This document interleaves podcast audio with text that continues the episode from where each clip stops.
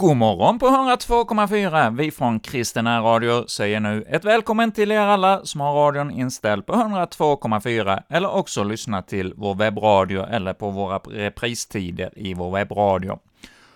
Och jag som kommer att leda mm, dagens program heter Erik Olsson. Och vi är nu mitt inne i september, så vi kommer ju allt mer in i hösten. Vi har ju en del dagar härliga månader att köra till jobbet när dimman eh, ligger över sjöarna och solen försöker lysa igenom dimman. Det är sådana där höstdagar som är ofantligt vackra. Och de får vi påminna oss om andra dagar när vi får eh, det gråa och regniga och ruskiga höstvädret. Ja, det gäller ju inte bara i naturen, utan i livet så kan det vara olika skiftningar. En, dag, en del dagar har man mycket att glädjas över och andra dagar så känns livet bekymmersamt. Och en del av oss, ja, de drabbas ju av mer bekymmersamhet än andra att växa upp i svåra missförhållanden. Och här på fredagsmorgnarna brukar vi ju höra olika livsberättelser, där olika människor berättar om sina liv och hur de bäst vad det var har fått göra ett personligt möte med Jesus och hur det har förvandlat. Ibland är det helt vandagliga liv och ibland är det mer eh, bekymmersamma liv som eh, man berättar om. Och idag ska vi få höra Ricardo som berättar om sitt liv, som eh, börjar i eh, på gatan under broar och sen blir han adopterad till Sverige och här fortsätter bekymren och problemen på olika sätt. Men så en dag får han göra den där upptäckten att det finns en som kan hjälpa honom. Och det ska vi få höra om i dagens samtal. Ricardo, han eh, talar med stor inlevelse och med väldigt hög hastighet, så han eh, snubblar nästan på orden, och det blir eh, nästan lite svårt att hänga med i svängarna. Men jag hoppas att ni förstår hans eh, glädjefyllda vittnesbörd om att ha fått göra mötet med den uppståndne Jesus. Men innan vi går vidare med att eh, lyssna till programinslaget Klara röster från Sankta Clara med Ricardo denna morgon, så vill jag passa på att eh, gratta Sture. Sture, alla som ni som heter Sture idag.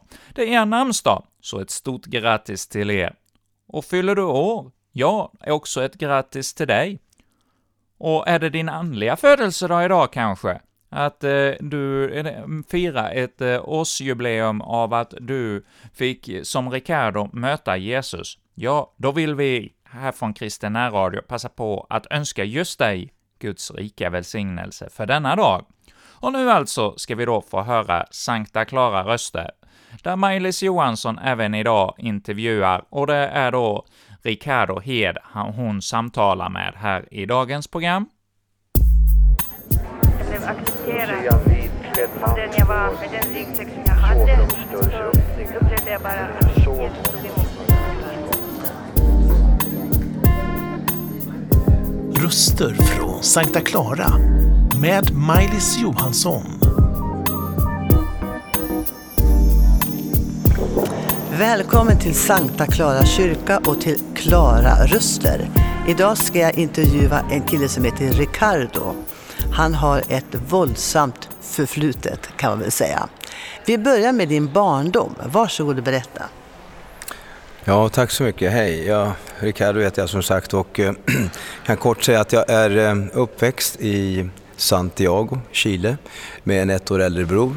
Ehm, vi, eh, ja, om jag ska göra det kortfattat så, så eh, blev vi övergivna, lämnade av vår mor på gatan i Santiago och fick eh, liksom helt enkelt leva. Det här var, ska jag säga också under 70-talets eh, regimer, under den här diktaturen som hade precis förfallit under eh, Pinochet och Allende Pinochet. Det här det var alltså en ja, diktatorisk, det var ett förfall helt enkelt i, i staden och i landet. Och eh, vår mor helt enkelt övergav oss och vi blev alltså eh, ja, lössläppta på gator, gatorna där. Mellan barnhem och gatan så kan vi säga att, att vi får växa upp då tills, tills en familj från Sverige eh, eh, faktiskt inte kunde, eh, som, som eh, via adoptionscentrum gick de, eh, mor och far, som, de kunde inte få barn så att de gick via adoptionscentrum. Och då, då såg de två killar från ett annat land, i Chile då, det var vi. Så att, eh, hör och häpna, julafton 19 1979, julafton där Jesus föddes också, det är en dag. Den 24 december stod jag och brorsan, det, vet det vid Arlanda flygplats och stod och tittade. Då hade vi kommit från en kloak mer eller mindre eh, till en prästfamilj, för min mor och far är präster i Svenska kyrkan, halleluja. Så att det var ju kontraster. Min mor säger så här att kärlek kunde vi bara ge barnen i en tesked storlek. För vi, vi var uppsvullna med, av, av, av, av undernäring, vi hade skabb eh, och sen vanartat. Min bror hade eh, tortyrskada, han hade opererat eh, skuren i skallen. Jag hade eh, stenar och du, du vet allt det där. Jag kan inte tala om allt men det var riktigt eh, det stod, de, I papperna så står det att de här pojkarna behöver så mycket kärlek och de, det är komplext. De har, de har levt helt enkelt i av, avgrunden eller ja. Så säger sig självt att, att komma till då en så stark miljö som en prästgård, en familj, eh, växte upp sen i Ockelbo församling och, det, och, och, de hade ju med sitt också. De, min mor var kvinna, det säger sig självt att växa upp och vara präst i det. Men, men sen är vi, jag, bara i 80-talets skola då, för att göra historien kort, så, så säger ju inte det, bara att vara eh, eh, svarthårig, alltså komma utomlands var ju inte lätt. Men var prästson på det liksom och så pottklippt tyckte jag, liksom komma där i skjorta så var det alla andra. Jag var utanför innan liksom. Det gjorde inte bättre att vara presson. Så att jag, jag var verkligen jag kan säga att jag, jag, kom inte, jag hade inga vänner alls. För att jag visste inte hur det var, hur, hur, hur man skulle beröra eller hur, intimitet visste jag inte vad det var. För de första levnadsåren, det var ju hundar och, och, och allt vad det var på gatorna. Och min bror i och för sig. Men jag visste inte vad intimitet var.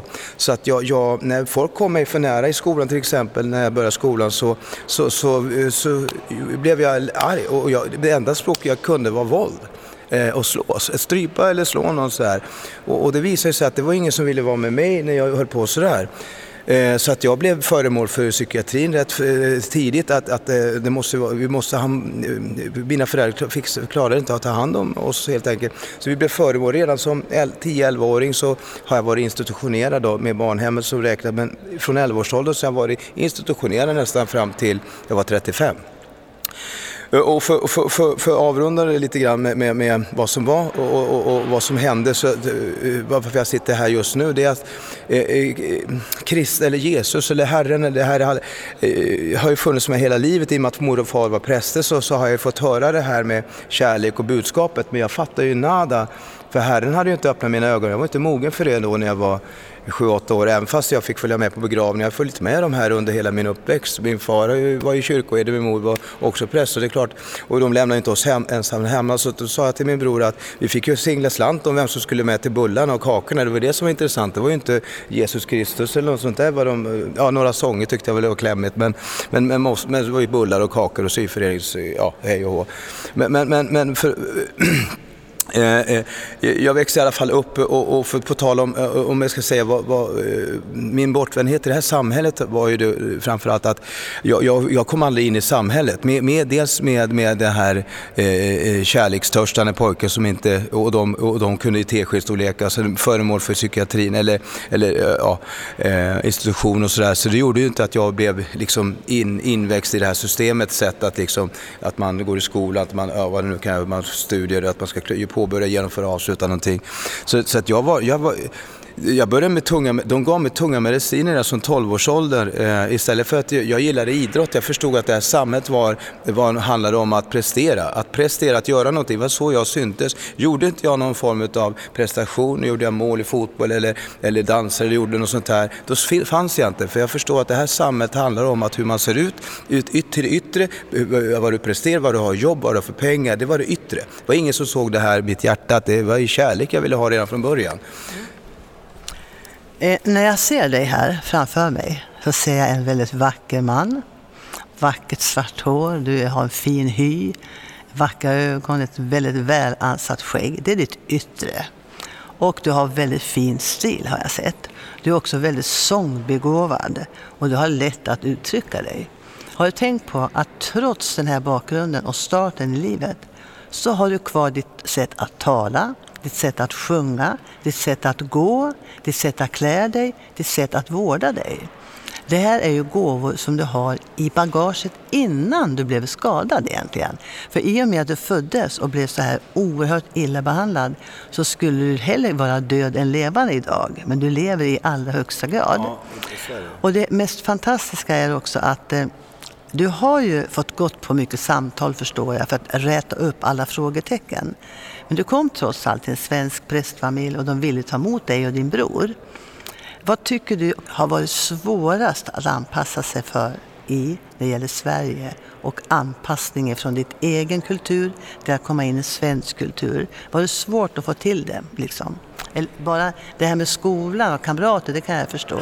Men du lärde dig språket tydligen väldigt fort, eller? Nej, nej, nej, det, det, det är inte så. För min mor, så, jag, jag, jag kunde ingenting, ingenting det du berättar om. Om det här med, eh, okej okay, det här med att föra sig, det, det var väl någonting min mor var väldigt mån om hur vi skulle vara ute. Jag menar, de var ju pressade att vi skulle föra oss, den, den biten. Men när jag eh, talade fick jag, de sa det, du får gå till en talpedagog, för jag kunde inte prata. Jag hade läst fem böcker innan jag var 25, jag kunde inte läsa, jag kunde inga språk.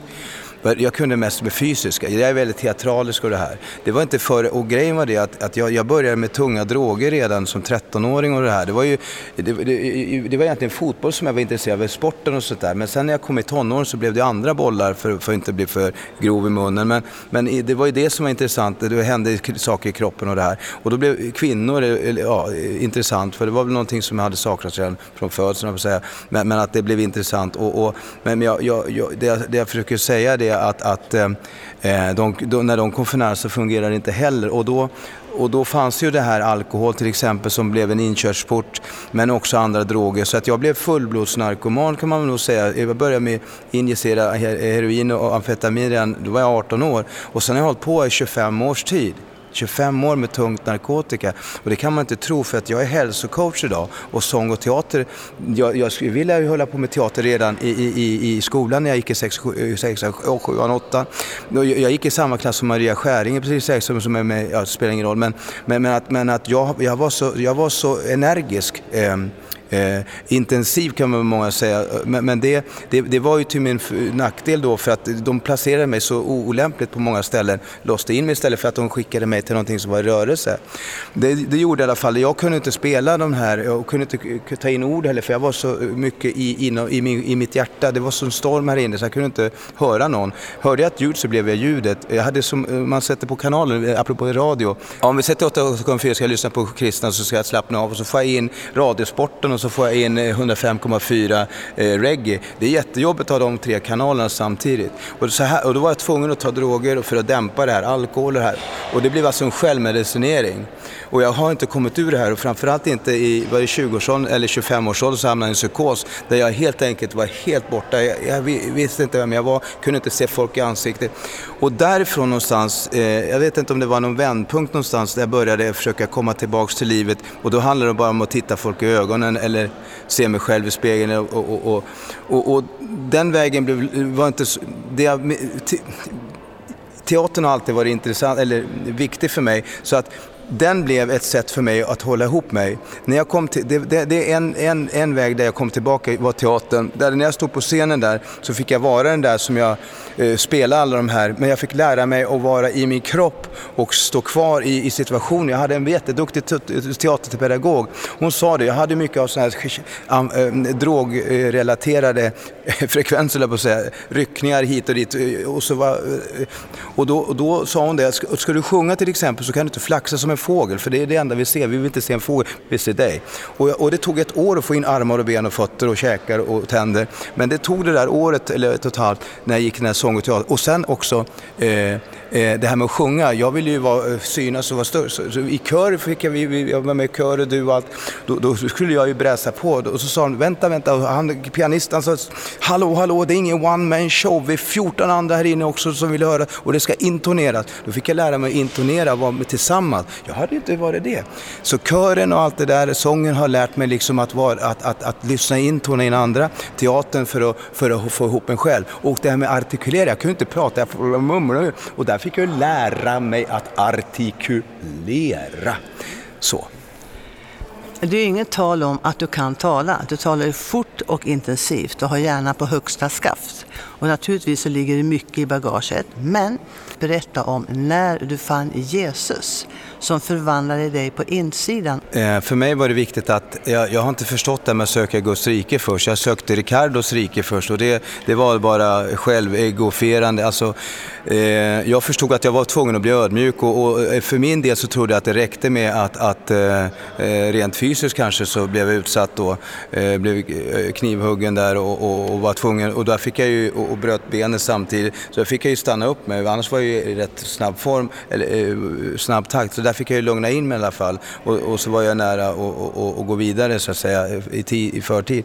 Men, men, att där gjorde mig nog lite ödmjuk. Men sen visade det sig också det att jag hade en familj där jag förlorade två barn också, två flickor, två, två barn som inte kom till världen utan de fick, och, och, och min kvinna också försvann så att jag blev själv här. Jag förlorade allt, min bror, allt, alltså allt försvann. Jag hade bara massa pengar så var det hängsnara i taket liksom och, och, och, då tänkte jag, men vad är det frågan om? Jag har ju haft allt det där, fru och bil och hund och katt, allt vad det var det här, men det här är grundläggande, man tror i den här världen. Men jag hade inte Gud med mig, jag hade inte kraften, jag hade inte Guds rike inom mig, jag hade inte kontakten. Men när jag hade förlorat allt det här andra då, så, så att säga, då kunde Herren komma in. Och jag kapitulerade, man brukar säga, det vill säga att jag, jag gav upp, alltså jag behöver hjälp, jag behöver be om hjälp. Så att när jag förlorade barnen, det gjorde så ont, jag visste inte vad jag skulle ta vägen, men jag hade bara snaran, jag hängde upp med snaran också, men skiten gick ju av liksom. Jag ramlade ner igen.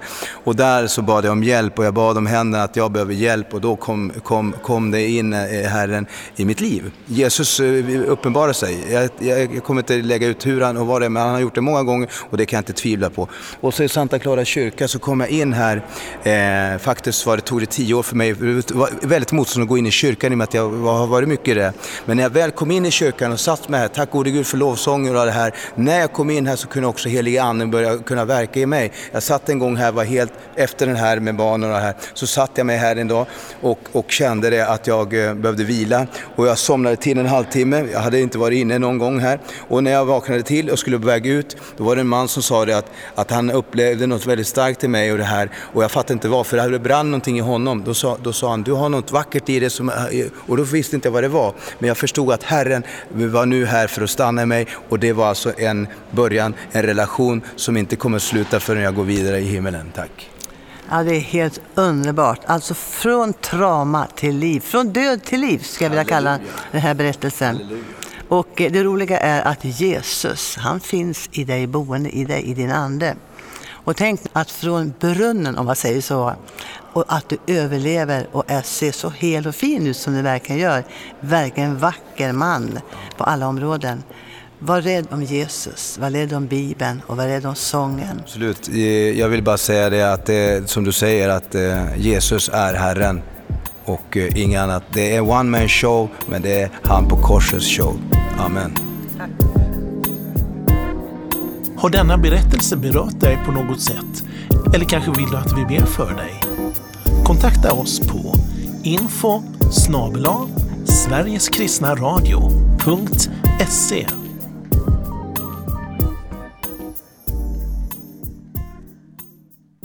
Ja, Ricardo som Maj-Lis Johansson i programmet Klara Röster samtalade med här på 102,4 i Kristina Radios morgonsändning denna fredag, avslutade med att säga att det är han på korsets ensamma show.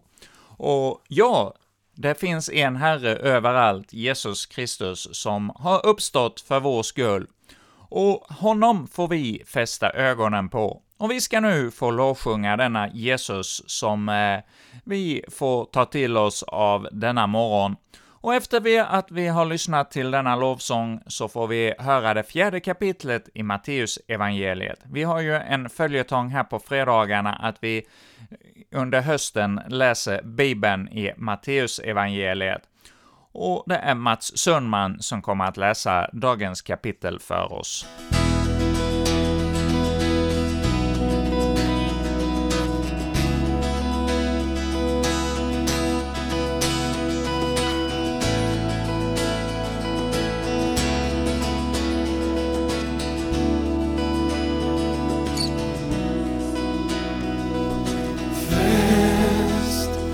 Marina.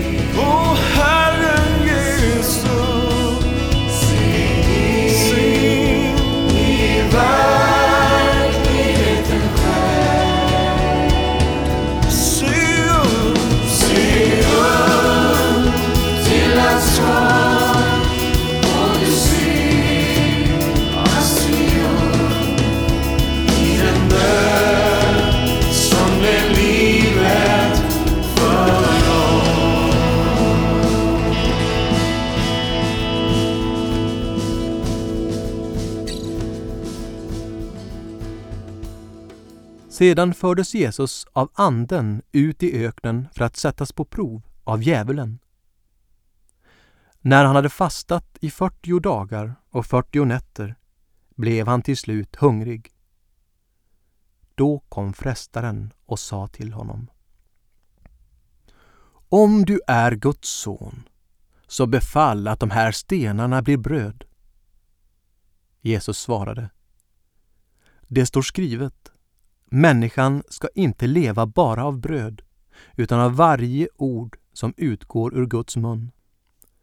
Sedan tog djävulen honom med sig till den heliga staden och ställde honom högst uppe på tempelmuren och sa Om du är Guds son, så kasta dig ner. Det står ju skrivet. Han ska befalla sina änglar och de skall bära dig på sina händer så att du inte stöter foten mot någon sten.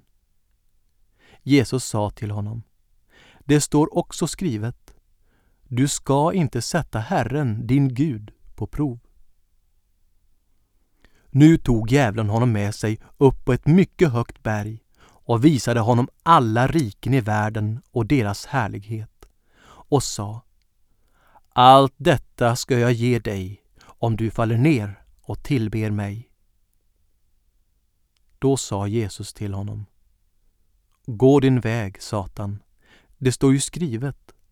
Herren, din Gud, ska du tillbe och endast honom ska du dyrka.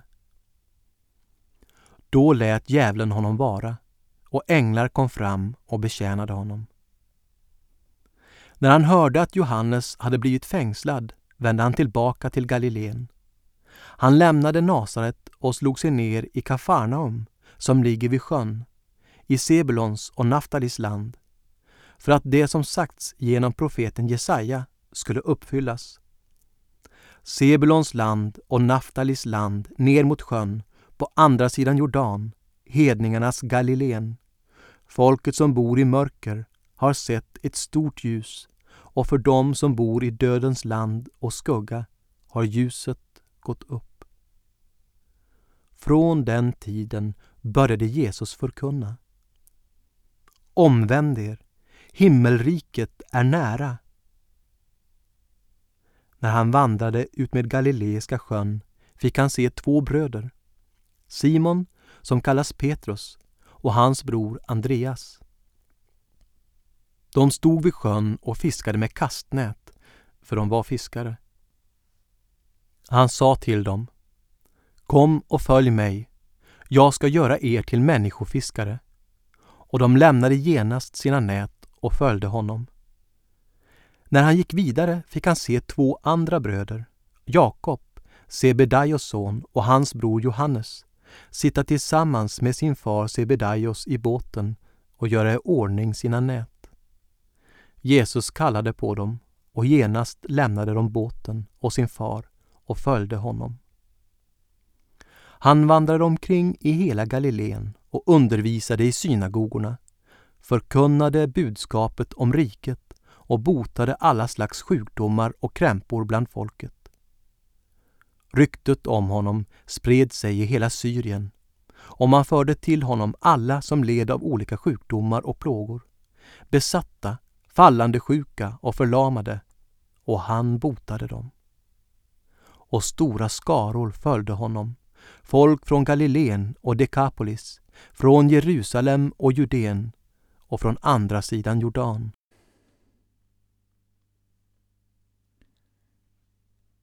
Ja, Herre, vi tackar dig för detta bibelord som Mats Sundman läste för oss, Matteus evangeliets fjärde kapitel. Skriv detta ord in i våra hjärtan.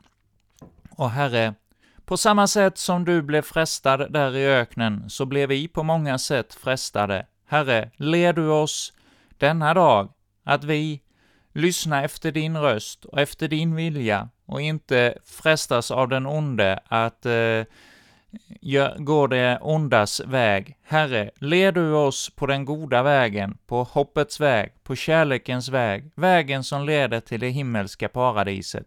Ja, Herre, låt oss inse att denna dag, tidsålder har ett slut och att det finns något som kommer efter en evighet och att vi blir redo för den eviga gemenskapen med dig.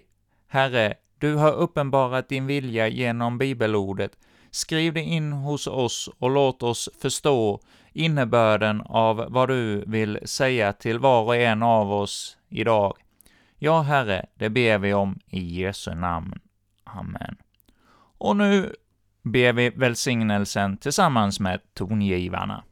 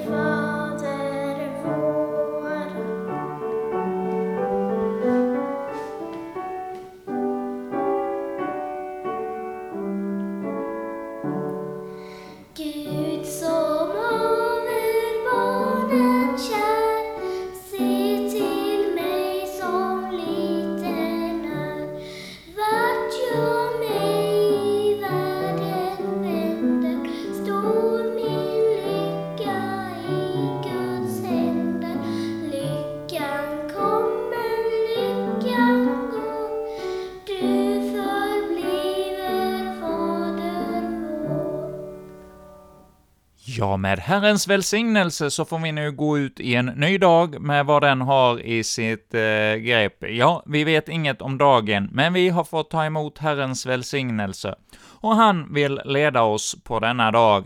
Det får vi förtrösta och lita på.